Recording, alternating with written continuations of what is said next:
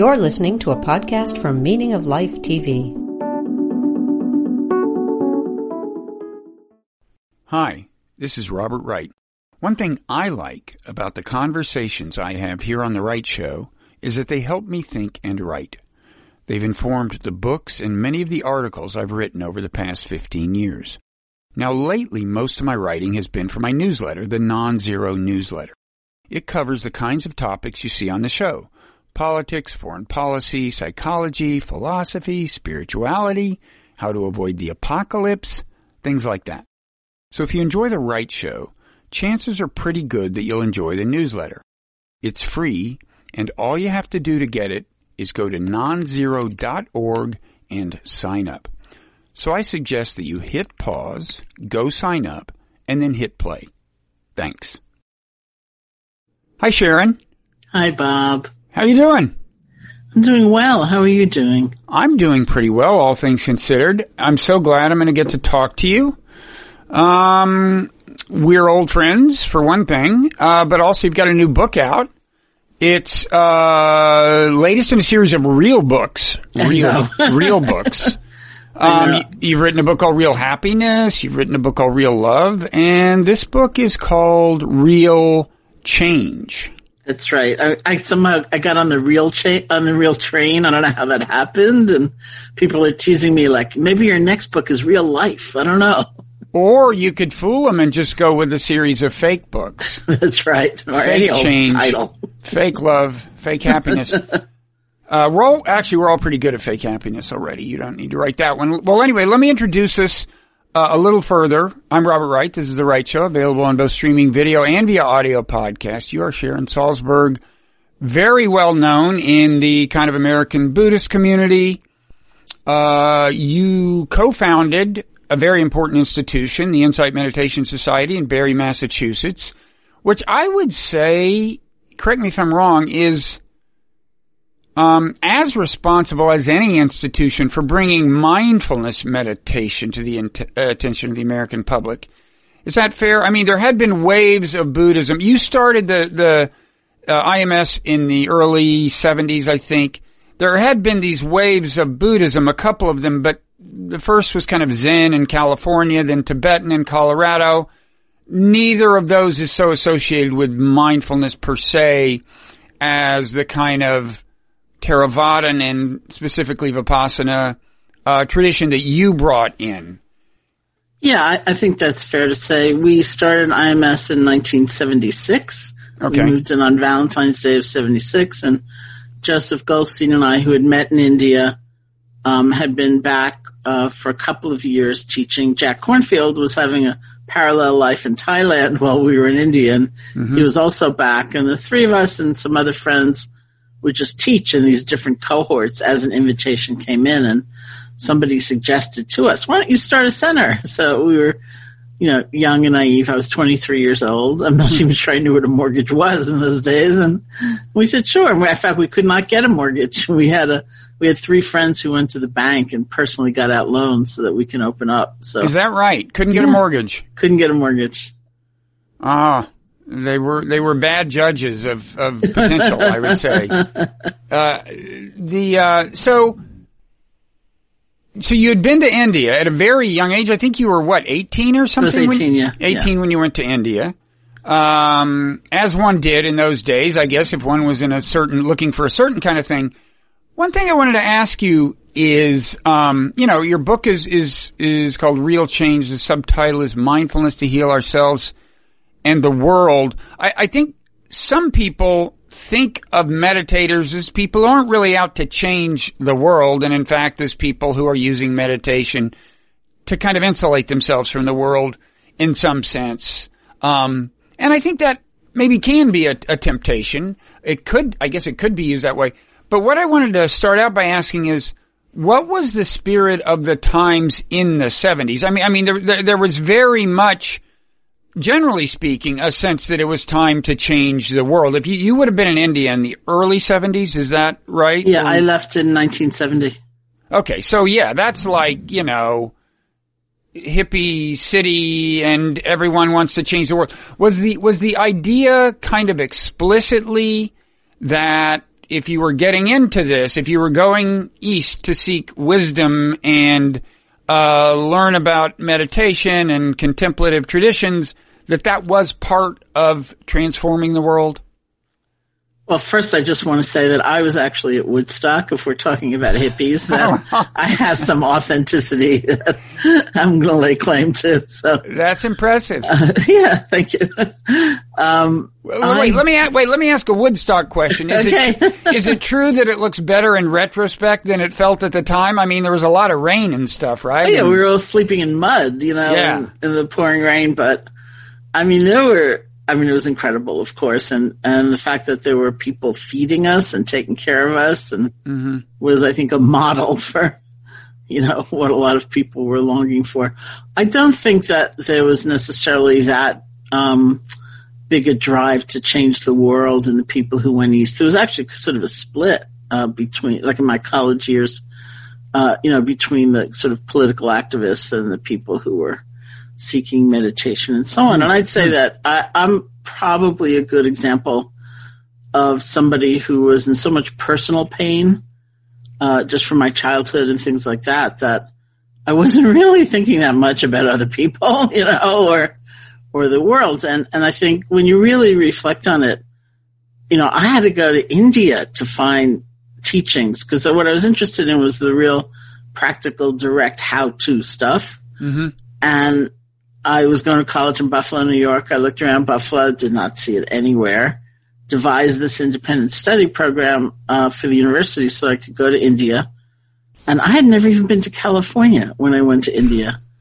You know, so the the intensity of the motivation for most people, and unless you were just like a wild adventurer, you know, um, you really you had to have intense motivation to find it and to be able to practice it. And so, uh, almost by definition, those were not casual seekers or people who even had a great thirst to understand life, you know, because it was so hard to find. I, I think that, uh, probably personal suffering really guided many, many of us. And for me, it was only later that some of those clouds cleared, you know, and I felt freer mm-hmm. uh, as a person that uh, I think one of the odd consequences of meditation, um, odd because it doesn't make sense on the face of it, you know, is, is that you have a tremendous developing sense of connection to others. Mm-hmm. You know, it looks odd because you may be all alone. You may have your eyes closed. It looks like the most shut off thing you can imagine, but it actually functions to reinforce that sense of connection. So for me, it was, it was later that that actually developed. Okay. Now you, uh, so, so you referred to your own suffering. So your mother had died at, when you were very young, I think, and then your father had mental health problems. Is that? Yeah, my father had left when I was four when they got divorced and I was okay. living with my mother. She died when I was nine and then I was living with my father's parents and he came back briefly when I was 11 and then just sort of spun off into the mental health system for the rest of his life. So, uh, and even more uh, kind of corrosive in a way was the fact that, like many family systems, mine was one where this was never spoken about. Hmm.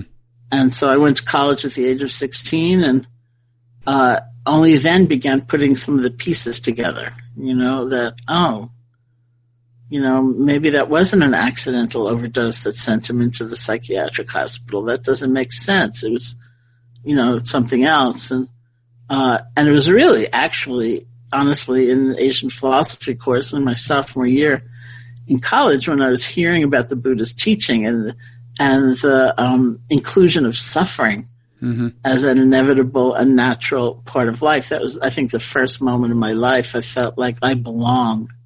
I'm not so weird and different. You know, this is a part of life. Mm-hmm. And that was before you went to India. Yeah, that was why I went to India. Uh huh.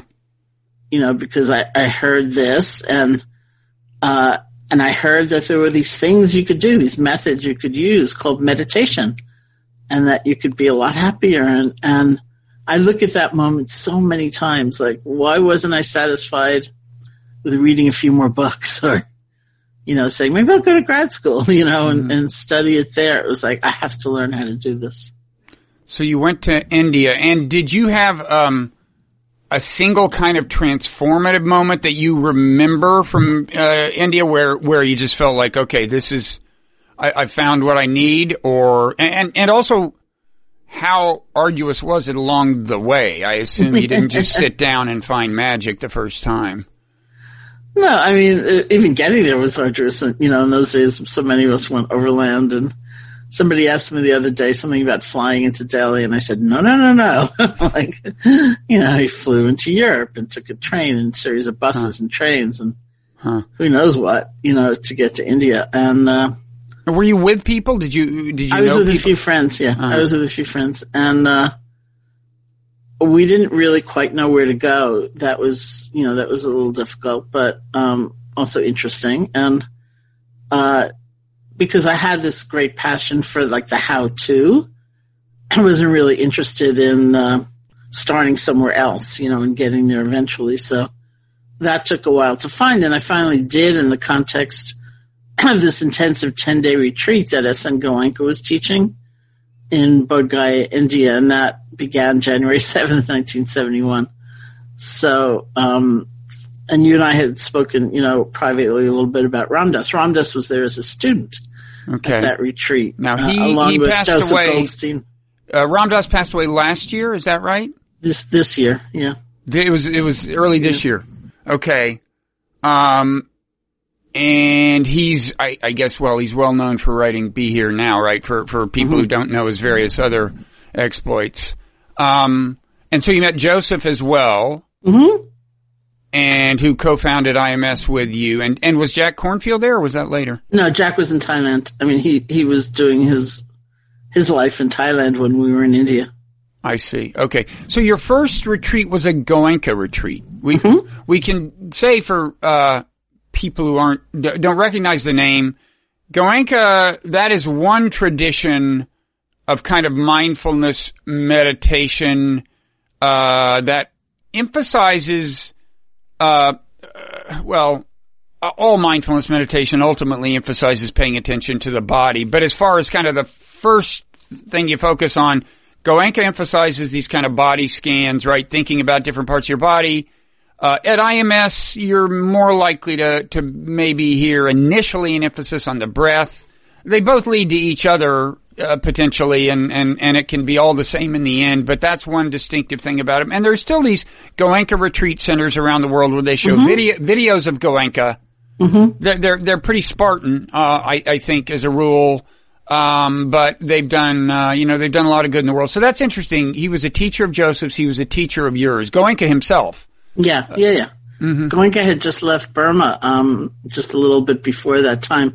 Joseph's primary teacher was somebody else who was there, this man named Munindra. Mm. But um, these courses were like these these uh, tremendous immersion experiences, where uh, and you see the model of it, you know, at at IMS at a retreat center, right, like that. No, that's where I became a, a believer uh, in 2003 at, at uh, a retreat at IMS.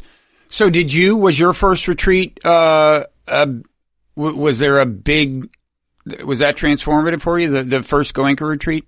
I would say the first sitting of that retreat was, was a moment, um, for me where there was no looking back from that. I mean, wow. uh, there was rough going after that. You know, I had a lot of physical pain. I mean, there was no, there were no chairs, there were no zafus and, mm. um, and I had a lot of emotional pain because after all, here I was guided by seeking to resolve this pain, and that meant looking at it, you know, mm-hmm. or acknowledging it, uh, which was a big shock to me. And I was extremely self-judgmental. So, despite all these recommendations to have equanimity and be kind to yourself, is like didn't matter. Uh, but from the beginning, I just I just felt there's truth here. There's something here that is so essentially true, and it will help me. That I never look back from that. Okay, so before we move on to the book, maybe we could talk a little more for people who haven't meditated, maybe about the kind of thing you might feel on a, on a retreat. I mean, I mean, how was your relationship to your suffering changed, or, or your relationship to anything you were feeling? What what's different about uh, about experiencing it through meditation? Well, uh, from that time, I really saw meditation as a skills training and a variety of different skills. One was to get a little more centered, you know, just those moments when you can simply say, be with the breath. And all this other stuff may be going on, thoughts and chaos and uh, fears and anxiety, whatever it is, but you're not sucked into it. Mm-hmm. You're also not rejecting it. There's just this kind of peace right in that moment, just feeling your breath, sort of watching the show. And, uh, it was, it was, uh, life changing for me to have that. And these are just moments. Mm-hmm. You know, it may not be sustained for like seven hours or even seven minutes, but, uh, it makes a big difference. And then there's actual training and being with, say, painful feeling, emotional feeling, as well as physical pain without adding on to them the things we normally do, like shame and uh, a sense of futility at not having been able to control or projection into the future, like what's it going to feel like tomorrow? Mm-hmm. What's it going to feel like next week? Um, so we're left more with the actual experience as it is, and that gives us the chance to look more deeply into anything. You know, if it's physical pain, we see, oh, look at that. It's actually coming and going. It's an alive system that's always changing. If it's emotional pain, first of all, we call it pain rather than, oh God, I'm a horrible person because I'm angry. Mm-hmm. You know, uh, we see the painful nature of certain feelings and we learn a different relationship to them. And so that was really wonderful. And then, you know, there's actually, and I'm relying on this a lot these days, you know, it's not just long ago. Um, there's an emphasis on being able to take in the joy, actually be able to experience the wonderment or delightful moments instead of being so distracted or clinging so desperately to them that, you know, uh-huh. we don't even enjoy them. We just need them to stay mm-hmm. somehow. And so it, it was all hugely life changing in a very practical way. Okay, so now let's talk about the current historical moment a little. I should say, uh, we're taping this a little bit before this will run. In fact, right now, I don't think your book has actually been formally published, right? Yeah, it's what? coming out September 1st. September 1st, okay, so fairly soon, but, um, so uh, things could change, uh, between now and whenever people see or hear this, but of course, there is a pandemic. Uh, there are politically very unsettled times. Uh, has all this changed the way uh, you relate to your, your students and, and people who come to you for guidance? I mean, are, are you are you sensing more suffering, a different kind of suffering, or, or different kinds of questions? Yeah, I mean, I think, uh, and that's been true even since before the pandemic. Um, I think uh, and it's it's been highlighted really in the pandemic a lot because of physical isolation for those who've been able to physically isolate mm-hmm. and aren't going out to work every day. And I have a fair number of students who are going out to work every day, um, you know, and facing a, a, different kind of reality too. But um, some of it has to do with um, really seeking some respite. You know, people just want to break from their minds, like from incessant anger, from from uh, chronic frustration. And I think we need, we need to know how to do that. And even before the pandemic, there was uh, what people described as an epidemic of loneliness. Hmm. You know, and, uh, and I think people have had to face that a lot, uh, obviously in an increasing fashion. And then, you know, since the pandemic, like I turned in the book before the pandemic hit. And then a friend was reading it in order to create an excerpt and he said he was reading the examples that I used in the book and he thought, that's what made you anxious? Wait till you see what's coming down the pike, you know? Mm-hmm. And so then I went to the publisher and I said, well, could I write a new preface, you know, to somehow kind of land it? And they said yes. So, so I did. So the, the preface is post-pandemic pre-protest. So I mean, I couldn't just keep going back. Yeah, know, yeah, so. no, I, I, I think you'd have to keep doing that every six weeks in any Yeah, event. At some yeah. point, you just got to draw the line. So far as I can tell, things are going to get uh, stranger and stranger yeah. for a while. So when you when you um when you refer to anger, um, you're referring to anger at the political situation or? I think that's that's largely what people were describing. Now, you know, um, some things are very specific. I've taught, say, groups of ambulance drivers, or because I work a lot with caregivers, so to speak, or Mm-hmm. first responders, people who are really on the front lines of suffering. So, I was going to do this program for EMT people and ambulance drivers and so on. And, and so I asked the organizer, what do you think is really up for them? What would be helpful? And she said, you know, they see people walking around without masks and they're so angry. Mm. And I thought, well, yeah, you know, like, you know, if I were an ambulance driver and, and I saw people walking around without masks, I'd think 10 more days, you know, hmm you could be in my hands and my life could be in your hands, you know, and so, um, everything is like so intensified. I think in, in a lot of ways. Um, I want to get I want to get back to anger, but first I want to ask um, the thing uh, I mentioned earlier about a stereotype about meditation being that it really seals you off Yeah. from the world, eliminates the need to think about changing the world.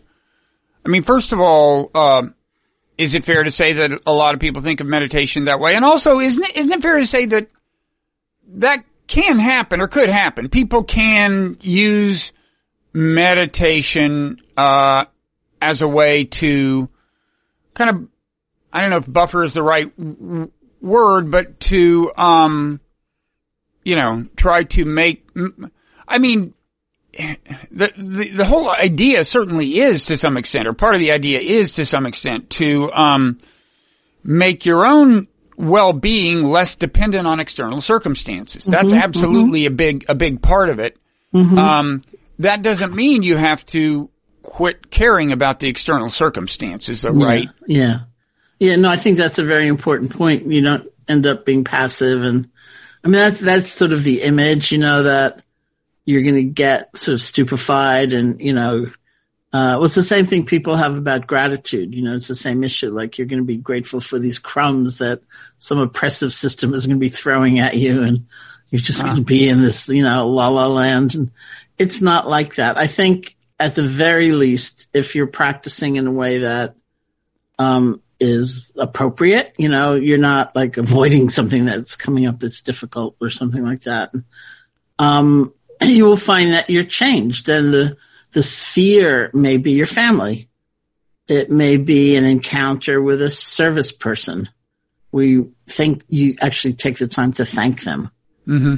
Um, you know, I, I've probably had, I don't know, thousands of students through the years say to me, you know, I was doing this meditation practice and, uh, I was out on the street and some guy came up and asked me for a dollar and I gave him a dollar because that's my practice. And, but it's the first time I ever looked that person in the eye and realized that was a human being. Mm-hmm. You know, I think that happens. I think what does not happen necessarily in that situation is that one doesn't go on to ponder, I wonder what the housing policy is in this city. I wonder why there's so many people on the street. You know, that I think is like another sort of way of thinking that needs to be brought in, you know, to think about systems and so on. But I do believe you become a different person. And what's interesting for um, a lot of people is that they don't even notice it right away. It's their family or someone else who says, well, you're better, you know, like, Yeah. I remember after my first retreat in 2003, I called my wife and she says that just as soon as she heard my voice, just the tone of my voice, before I had even actually set, finished the sentence, she preferred the new me to the old me. um, I'm not sure that lasted to the extent that she would have liked, but we, we, uh, uh, so I've been back for more retreats. Speaking of which, just, uh, you're, you're actually at IMS right now, right? And, and I'm in my house next door, yeah. And there are, and you're not doing actual in-person retreats now, right? You're, you're doing some, some virtual retreats? Yeah, we're, we've uh, gone online. I mean, as soon as I started reading further, since I'm now an epidemiologist, you know, in terms Aren't of we all? I, yeah. Um, as soon as I started reading further, and, and you know, the uh, main source of infection seemed to be indoor spaces with poor ventilation, congregate, you know, groups. I thought that's like the definition of a meditation hall. What do you know? Although in my first retreat there, there was no air conditioning, so the windows were open. We we won't get into any internal uh, disputes over which system was better, but there, uh, in any event, you might you might think about returning to that system when you do open. Oh up. no, totally, totally. I mean, we're you know we're having it the place evaluated for Mm-hmm. um, air filters. I mean, everything. You know, we we will be very careful. And our executive direct, director has this phrase: um, first to close and last to open. you know, because we closed before it was mandated. Did you? It was a very smart thing to do. Um, Yeah. and we will open. I, you know, I feel confident in that. And I don't know when, but Mhm. um, it, we probably won't be the first to open. You know, we'll be very cautious.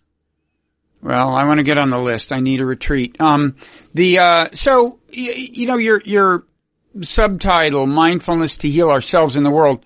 I would imagine that in the past you've spent um, more time talking about healing ourselves. Not, not that not that you've left out the world's part, but the, but one of the main things that's new about this book is the emphasis on healing the world. But you are seeing them as very much related, right? Uh, what? Yeah, I mean, in both directions. You know, I I think for meditators, uh, people who have come to some greater place of inner well-being, part of the way they would like to express that is through taking action in the world, and we don't always know how. You know, we feel insufficient, like what we can do is never enough, or um, we get lost in those spirals of anger. You know, anger is a very interesting emotion because it's so useful to have that energy. And it can be so devastating to just dwell in it endlessly, you know? Right. And so, uh, learning how to navigate that, or I have a chapter in the book on moving from grief to resilience. Um, you know, there's a lot one encounters in an effort to make a difference, as you well know. And the other way around too. Like I, I know a lot of activists. I interviewed a bunch of them for the book. Um, they're not all formal meditators, but they all have a tremendous value system, and they all have some understanding that uh, you've got to have some balance there. You know, you can't just endlessly give and never like take a break. Mm-hmm. You know, or get some perspective on things. Yeah, there's um, there's a line from Lin Manuel Miranda's in the book, uh, something about how you can't dwell on all the tragedies tragedies in the world. You, I forget how he puts it, but you have to be selective.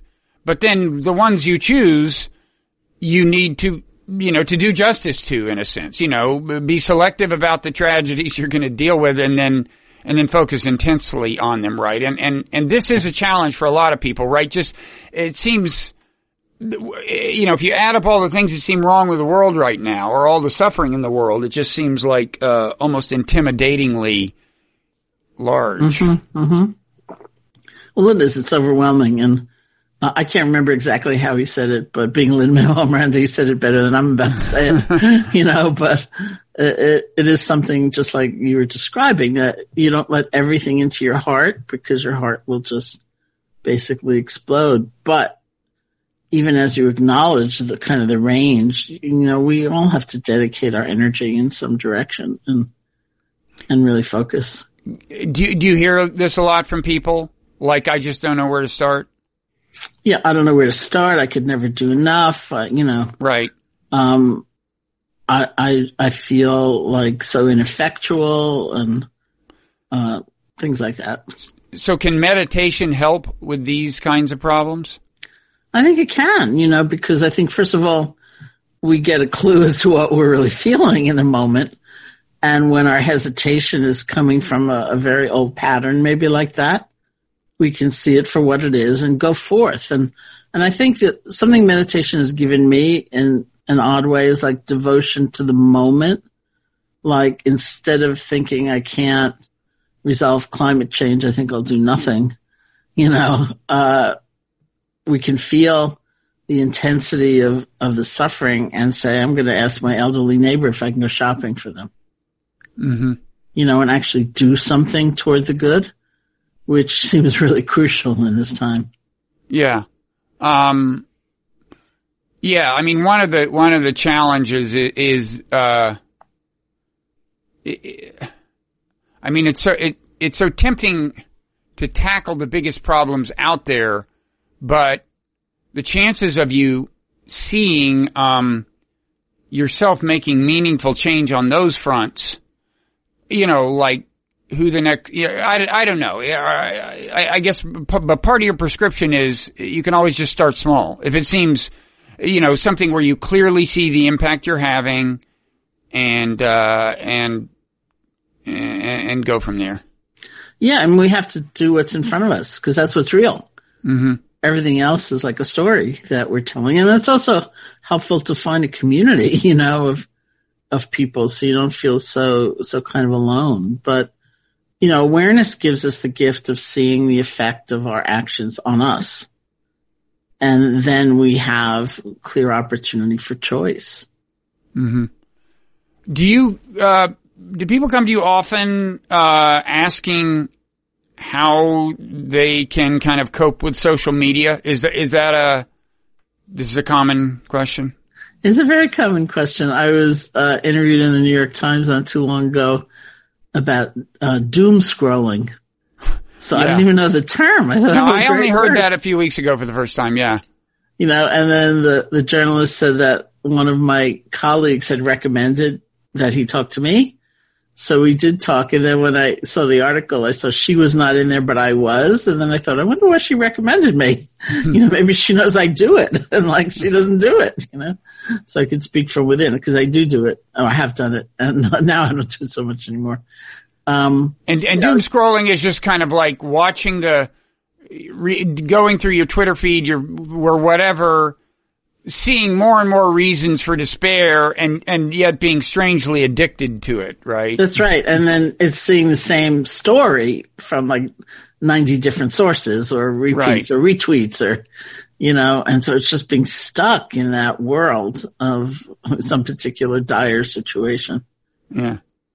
Um, one thing I see on social media, and this may, uh, bring us back to anger, and this is not an original observation by any means, but people reacting to things they object to perhaps more strongly than is going to be productive, right? I mean, this seems to be almost the, aside from the, the, uh, coronavirus, maybe kind of the epidemic of our, of our time.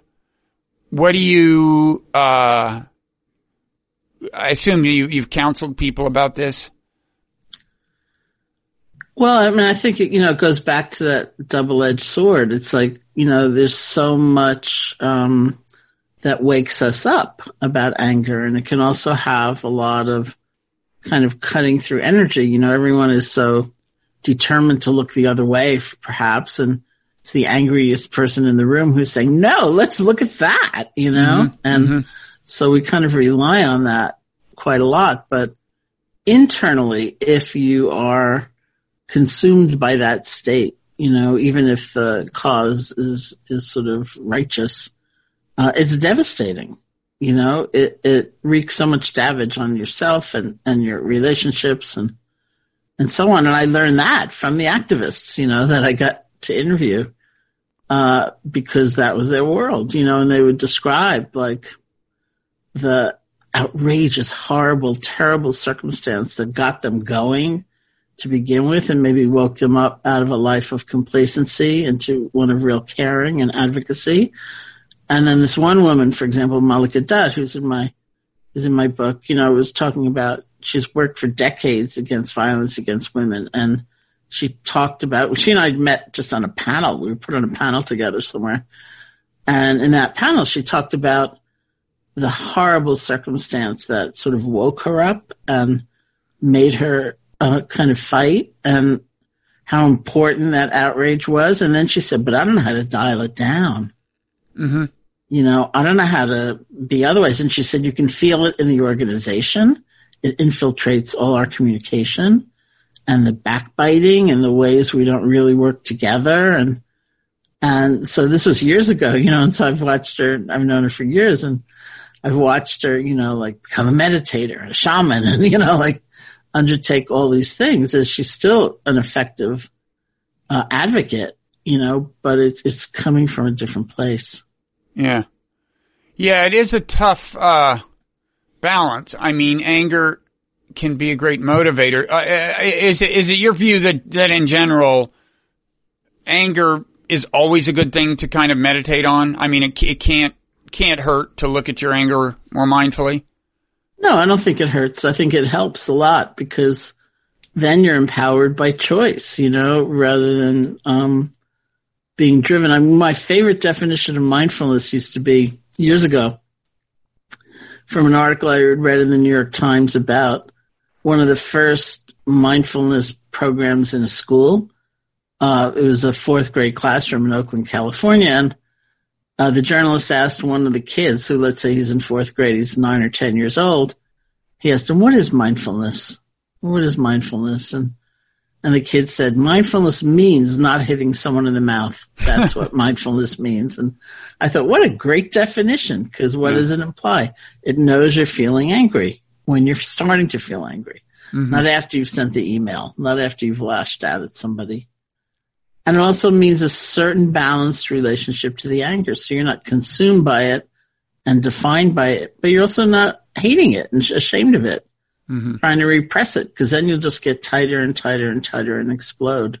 Mm-hmm. So in that particular way of relating, some space is created. And in that space, maybe we see options, you know, maybe the kid can think, hit someone in the mouth last week. Didn't work out that well. Let me try this, you know? Yeah there's a, there's a kind of clarity that is dawned when uh, we're not lost in it. Yeah. Um, and it seems like, you know, we're in a political environment that's so polarized. And sometimes when you act on anger, you're actually doing the work of the, the, what you see as your political adversary. I mean, it may, you may be in effect empowering people on the other side, saying things that they can then take and and and you know go to their supporters and say, "See, these people are exactly the jerks I said they were." So yeah, I mean, I think we see that right now. We see it every day. You know. Yeah. Now, I would assume, you know, at these retreats I've been on, um, I've I've looked at the bumper stickers on the cars, and I think it's fair to say that that they're not. Um, it's not an overwhelmingly Republican crowd at, mm-hmm. at these meditation retreats, right? Um, do you, I mean, how, how politically diverse is it? I mean, I, I would assume, in other words, I would assume the main kind of political problem you encounter in these times is people saying, how can I cope with Donald Trump? Mm-hmm. Uh, my first question is: Do you do you ever run into the the other problem people on the other side uh, by virtue of uh, you know, relatives or anybody asking you how they can cope with these obnoxious liberals, or is it? Am I right in assuming that mainly it's uh, coping with Trump therapy is what you're called to do? Uh, that's mostly what I'm called to do. I mean, I think there may be more political diversity than we can imagine, you know. Um, yeah. But uh, people don't generally go around saying, you know, I feel discriminated against. Occasionally they do, you know. Yeah. Uh, especially when I was like teaching in New York, not necessarily in a retreat environment, but, um, no, I mean, I think, I think what's interesting and challenging for us is understanding the efficacy of having somebody perhaps uh, come to see things differently, say, you know, that they will vote differently now, um, especially if they were supporting Trump in the last election, without them feeling um, completely denigrated as a human being. You know, and I think it goes back to motivation in terms of certainly in terms of communication, but really, what do we want as the result? Do we want someone to feel bad, or do we want a reconciliation or do we want a shift in view? Mm-hmm. Are we willing to shift, you know, our own view? Not, I don't mean, I'm not a moral relativist at all, you know, so I don't mean like all views are equal, but, um, are we willing to listen? Things like that. because I actually don't know. You know, like I, I was asking somebody when I was recording my own podcast who said something about people who were uh, furious at the slogan Black Lives Matter. And I said, what do you think they hear? I, I got very curious. I said, do they hear only Black Lives Matter, which would be something to discuss? Or do they hear even Black Lives Matter? And that's what's repugnant because that's a whole other problem. Mhm. And I don't know.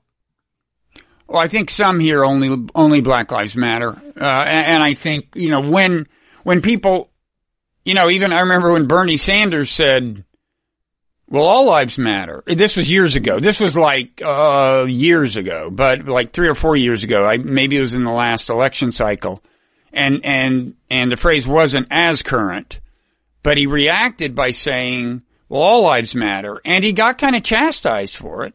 And you can imagine a person being a little bewildered by being chastised for saying that all lives matter, which is something we all actually believe, right? And and yet is and yet it is taken uh, on the other side as not recognizing that there are particular uh, there are particular challenges to being to being black and and having justice done and so on.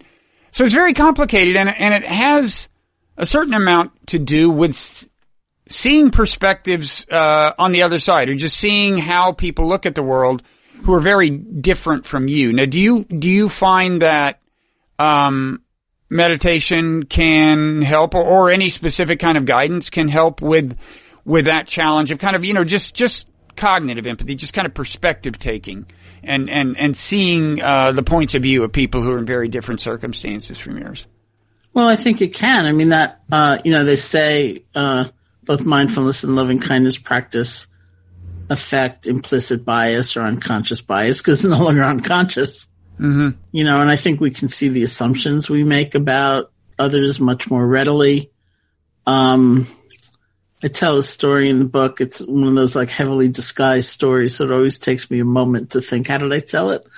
About somebody, um, who was a writer on a book tour and gave a lecture in some town. And, and in the course of the lecture, talked about, uh, Proust and how important that had been for his, um, own understanding as a young man. And then after the lecture, he went out to dinner in this restaurant alone and this group of people came in and this woman like detached from the group and came toward him and he took a look at her and he thought, oh, she looks really like uneducated and kind of coarse and she's probably not very smart. And then she said to him, I was at your lecture. So his heart sank. And then she said, but I have to say, I get so much more out of reading Proust in the original French, you know, so, and like we do that all the time. And, and it's one of the gifts of mindfulness to see, at least before you, you know, solidify it. It's not that mm-hmm. all assumptions are wrong, but mm-hmm. before we you cleave onto it, you know, we might just hold it for a moment in abeyance and check it out. So you mentioned these two kinds of meditation, mindfulness and loving kindness, and you uh, have done a lot personally to expand awareness of loving kindness. Uh, meditation. I'm pretty sure that's the title of one of your books. In fact, uh, uh, you have a book called Loving Kindness, right? I did. That was my first book 25 Okay. years ago. There you go. Oh, really? So this is like an, an anniversary uh, Yeah. time for celebration. Um, can you talk a little about the? Uh, first of all, you might explain to people who aren't familiar with loving kindness meditation, kind of how it works, and what, uh, and then and then talk a little about the the uses of the two kinds of meditation. Well, mindfulness is really based on um, coming closer to our experience in a balanced way so we can develop some insight. You know, that means uh, back to anger for a moment. Instead of fixating on what we're angry about and what we're going to do about it and how we're going to make them sorry or whatever, we turn our attention to the feeling of anger itself. Like, what is this? And we feel it in our bodies. We notice sort of the the movie of anger. Like maybe we find a lot of sadness in the anger. Maybe we find a lot of fear in the anger. Almost certainly we will find a sense of helplessness in the anger. Um, in Tibetan Buddhism, they say anger is what we pick up when we feel weak because we think it's going to make us strong. and the energy of it is strong, but the constriction of it, you know, is not. And so we learn a lot about the nature of anger. We also see it's constantly changing. It's coming and going. And, you know, so, uh, that's what mindfulness is, is intended to. We can be mindful of anything, not just those sweet spaces, you know, but whatever comes our way. Loving kindness meditation is almost more designed, um, to experiment, to give us some alternatives in terms of how we're paying attention. If we think of ourselves, for example, and pretty well just run through for the billionth time our faults and our flaws, uh, we see what it's like to step out of that and wish ourselves well.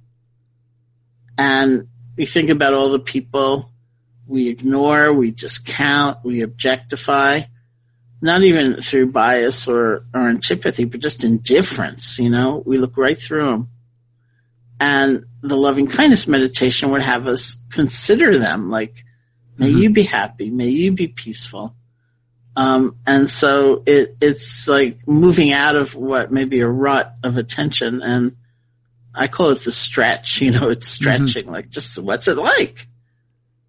Right. So, so typically with my, with, uh, loving kindness meditation, you kind of start out, as I recall, um, uh, trying to wish yourself well, trying to think good thoughts about yourself and, and, uh, and then you move on to successively more challenging cases, right? Then you, then, then, I, then you might say, well, think of a loved one. And it's not hard to wish well for a loved one, to wish a loved one well and to hope that they have good things and, and, and then you, you might move on to a friend then, or, or a, at some point there's like benefactor then there's somebody, you know, you know them, you don't feel strongly about them one way. And then eventually you get to like enemy or rival, right? And that, mm-hmm. that's the way it works. And I, and I have to say, I have not personally discovered that I have a great natural talent for loving kindness. I'm sure you've encountered this, that, you know, you got your, your good loving kindness meditators and your, and your bad ones. I think I run into trouble early on when I'm supposed to like wish myself well. I think maybe that's the challenge. But in any event, uh, I, I, I can't, um, can't say I'm great at it, but, uh, a lot of people swear by it. And I'm wondering, surely there are people who have reported to you trying to apply this to the current political situation, right? Like get to the point where they can see someone on the other side of the political divide, possibly even someone who's in the White House. I don't know. Uh, but, uh, have have you? Is this happening? Are people and are people reporting good results? um, well, it's a very complex question. Uh, the kind of the sister quality to loving kindness is compassion. Loving kindness would be the um, sense of understanding. It may not even be emotional, but it's a deep understanding that our lives are interconnected, that our lives have something to do with one another. Mm and um, it, it's maybe most evocative with that neutral person, the person you don't especially like or uh-huh. dislike. Uh-huh. You know, where you suddenly realize, oh, like I, I was just, I just had an experience also with my book where I was reading one of the meditations out loud for a journalist. They were recording it. And uh, they chose this meditation on a neutral person, someone you don't especially like or dislike. And you kind of you may not know their name, but you, you get a sense of them and, and you repeat, you know, silently, maybe happy, maybe safe, something like that. Mm-hmm. Um, and probably for 35 or 40 years, my colleagues and I have been saying, like the checkout person in the supermarket, that would be the perfect person. We're totally indifferent to them usually. We look right mm-hmm. through them. And so I was reading this out loud and then I went, whoops, you know, like, look at that. You know, how mm-hmm. do we think we get food? and mm-hmm. isn't it highlighted now and and so on so um, the sister quality is compassion which is really a movement of the heart in recognizing pain or vulnerability or suffering and that i think is more accessible with people often that we have difficulty with um, and it also it takes a deep deep exploration of like what does that mean? Does that mean you're weak? Does that mean you're passive? Does that mean you're giving in? And it doesn't have to. Mm-hmm. Um, you're your choice of action based on discernment or harm reduction or whatever might be really fierce. It certainly can be intense. I mean, like I have a, a passionate interest, to quote Lin-Manuel Miranda, you know, what I'm devoted to, uh, in voting and having people vote. You know, it's like, um, that I believe is the most important thing we can do right now is, is really, uh, engage in that. And for me, it's so reflective of the Buddha's view of the innate dignity of everybody. Like everybody has some worth. Everybody mm-hmm. should have a voice. Um, but yes, you know, and both in the teaching of loving kindness and compassion, they say don't start with the most impossible person, you know, like make your way over there slowly because uh, there's a there's almost an embodied understanding we get to like what does it mean to have some compassion for this person and also resolve I'm going to fight mm-hmm. you know with everything I've got or I'm going to have compassion for them and for me things like that and mm-hmm. so um, but yes it comes up all the time. Uh, maybe it will lead to you know profound exploration of what compassion can mean. Now, I assume other people have uh, experienced what I've experienced, which is that kind of plain vanilla mindfulness meditation can uh, lead you to a place of kind of equanimity and peace that itself makes compassion and loving kindness easier, right? I yeah, mean, I, oh, have definitely. Had, yeah. I've had the experience on retreat, um, of, you know, suddenly thinking about a, a person who's really, uh, uh, you know, a bitter enemy of mine. I mean, you know, uh, to the extent that I have them. I mean, you know, somebody, you know, there, it happens and, you know, you work with people, you, anyway, uh, things don't go well.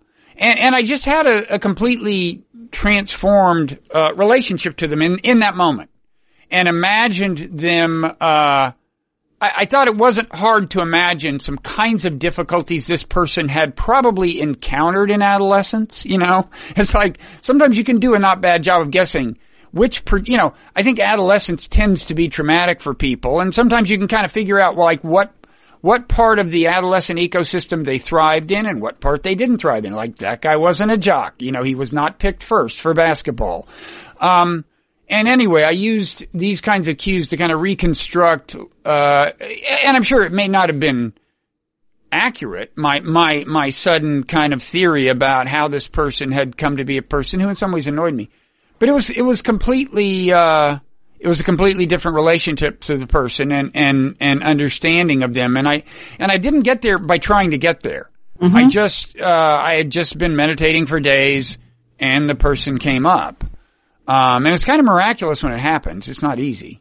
Yeah, no, it definitely happens, and and I think it's it's an important point to make. And but even in loving kindness, you're not trying to get there in the sense of feel a certain thing or overlook right.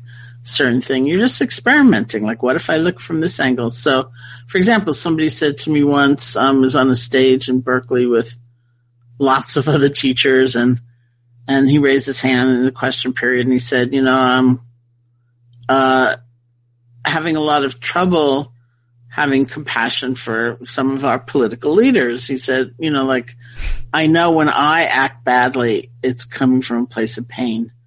But I look at them and they don't look like they're suffering, you know, mm. they look pretty self-satisfied.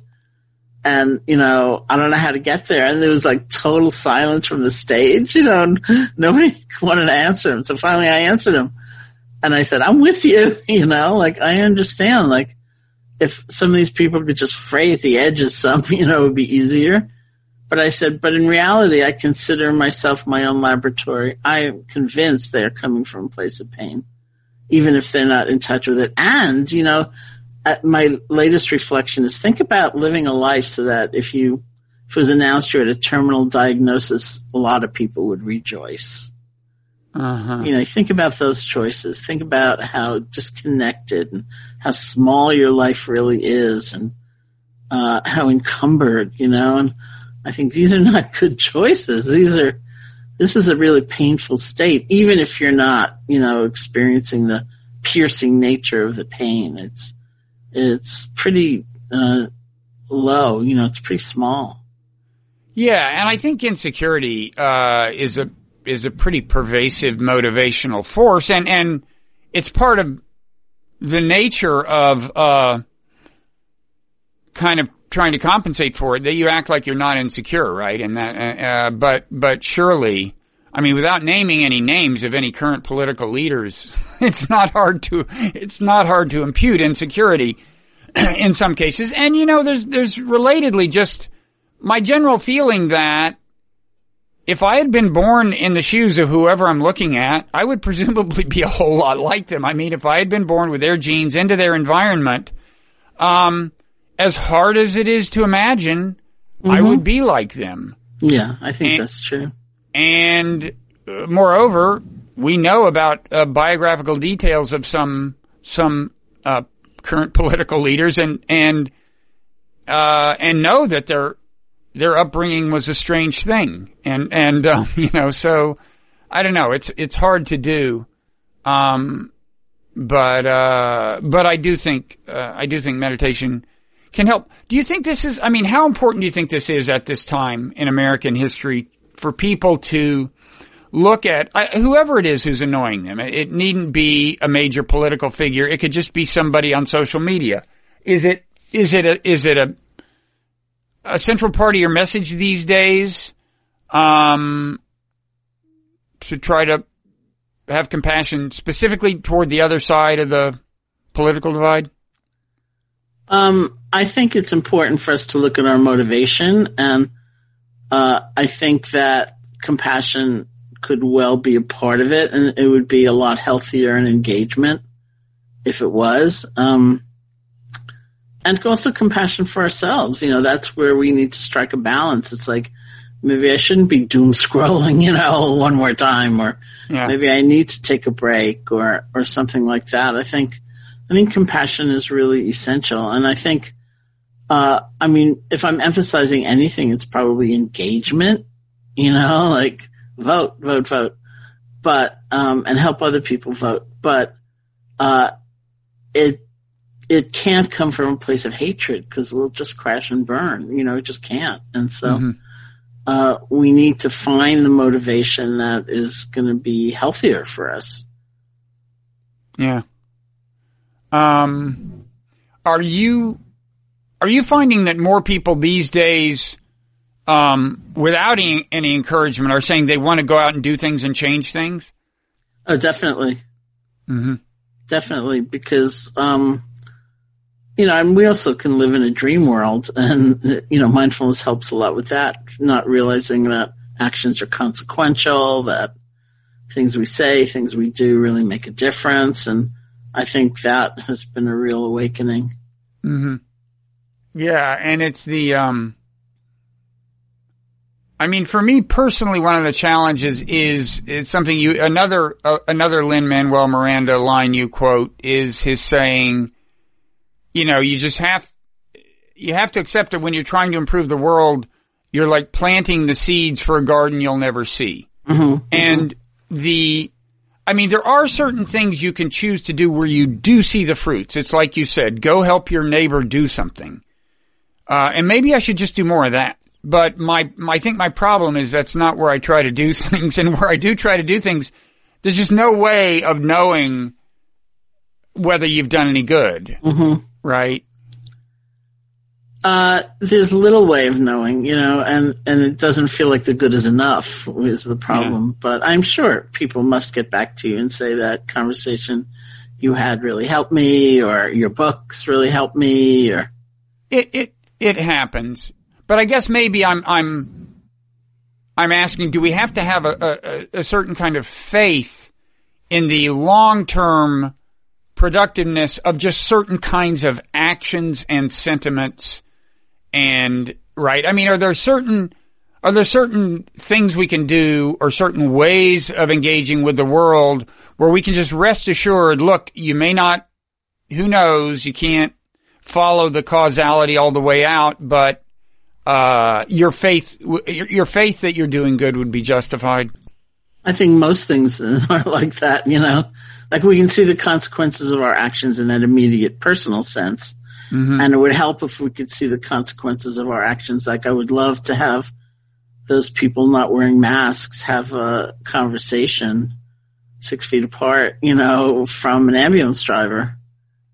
Mm-hmm. Um, you know, or volunteer in an emergency room, you know, something like that. I think that would be a really interesting thing to have a sense of cause and effect, you know, but for a lot of those sort of large scale things or, or systemic changes we might seek, we're, we're not going to see. I mean, it's not a linear process. You can't say, well, um, this person was elected president, therefore we have vanquished, you know, so many of the ills of society. It's just not like that. And, and so, uh, there's so much, so much in the teachings of the Buddha about where integrity lies, and it can't be in the immediate results of an action because so often we just don't know. Mm-hmm. Uh, you know, we really are planting a seed. And we look back at our motivation, we look back at the skill with which we've acted. Maybe we look back at that one person that Mm-hmm. We helped, we know we helped, um, and we keep on going.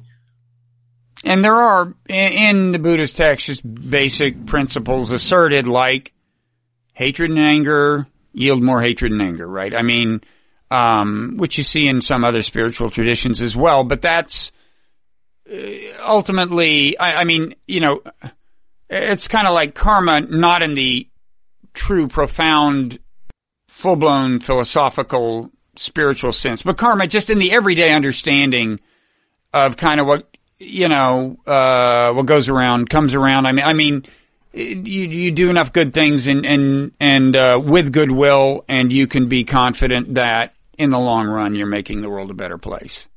Yeah, absolutely. I mean, I think, uh, we, we can be confident in that and it's, and it's, um, it's the way we want to be living. You know, that's what really makes us happy and brings us together and, and not feel so kind of alone and, and cut off.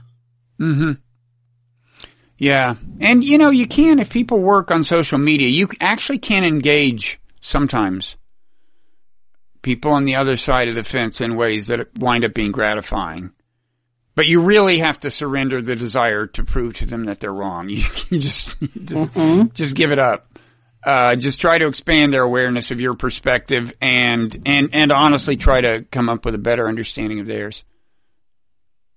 So are there, um, so you're just now starting to talk about the book, right? Yeah, Uh, yeah. So are there other things you, you, uh, wish I had asked that I haven't asked? Are there other things you want to say?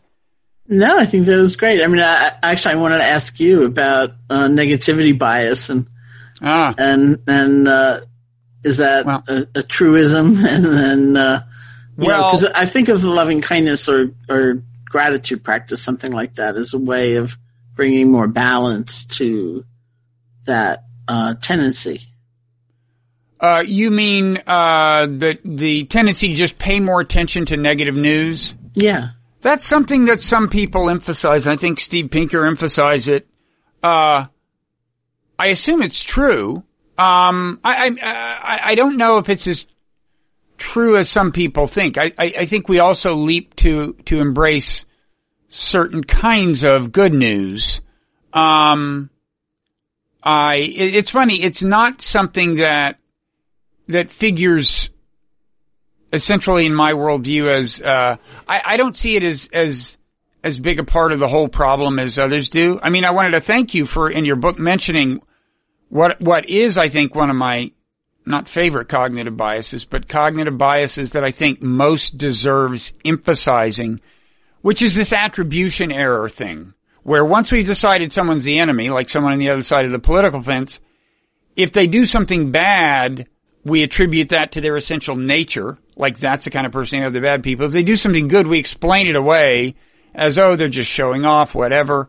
And of course we treat our allies and friends and loved ones the other way. They do something good and we say it's part of their essential nature. I mean, that is something I would really encourage people to think about in terms of the way they're processing information.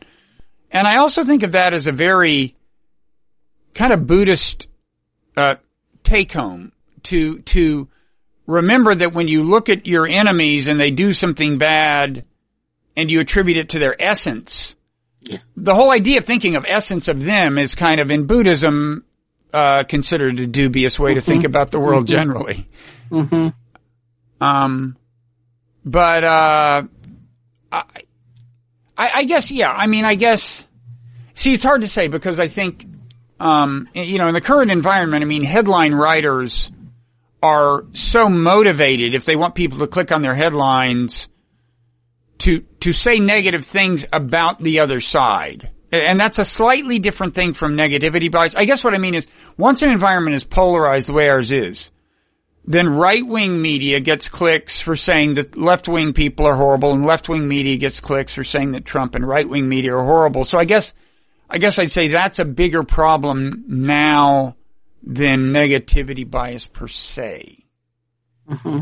Mm-hmm. Um, but maybe the hardest thing, maybe we should just get back to a thing you've mentioned and emphasize in the book, which is, you know, interdependence and interconnectedness. Mm-hmm. It's so hard for us to appreciate in the current environment that in the long run, our fates are intertwined.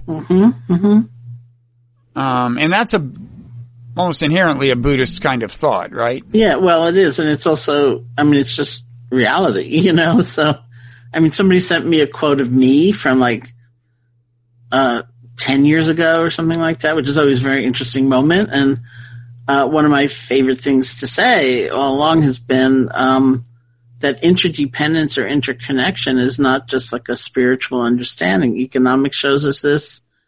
Environmental consciousness certainly shows us this. And even epidemiology shows us this. Oh, So I've been talking about epidemiology for like years. And people used to say to me, why, what does that word mean? Or why are you talking about that? You know, and it was because of friends of mine, you know, who were epidemiologists, in fact. So, uh, and here we are, you know, look Yep. at this. no, there's no more vivid illustration of how inter- interconnected we are in the in the modern world than how rapidly like bad news in China became bad news everywhere. Um, and and by the same token, how you know good practices anywhere uh, can help make things better for people even at great distances. Mm-hmm. So maybe we should uh, close with with that thought that even if you don't see the garden uh, that you're planting the seeds for, you can rest assured that um, the consequences of your action will be widespread. Yeah.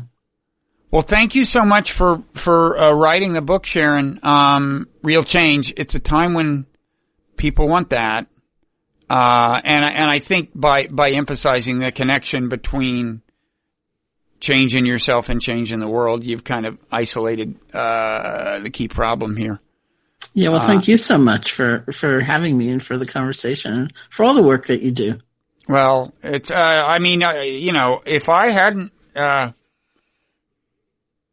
come your way, you know, I mean, uh, a couple of decades ago almost. I don't know when I first met you, but it was before I did my first retreat. But anyway, if you hadn't started that institution, um, uh, I certainly, I doubt I would have, uh, wound up evangelizing about, uh, Buddhist philosophy and mindfulness meditation. So, uh, so thank you for that. And I hope, uh, I hope I'll be up there again when it, when it opens. I'm sure you will. We're going to have the best air filtration system like known to mankind. Okay. Well then I'm willing to pay extra for that. All right. Well, thanks so much, Sharon. Great. Thank you.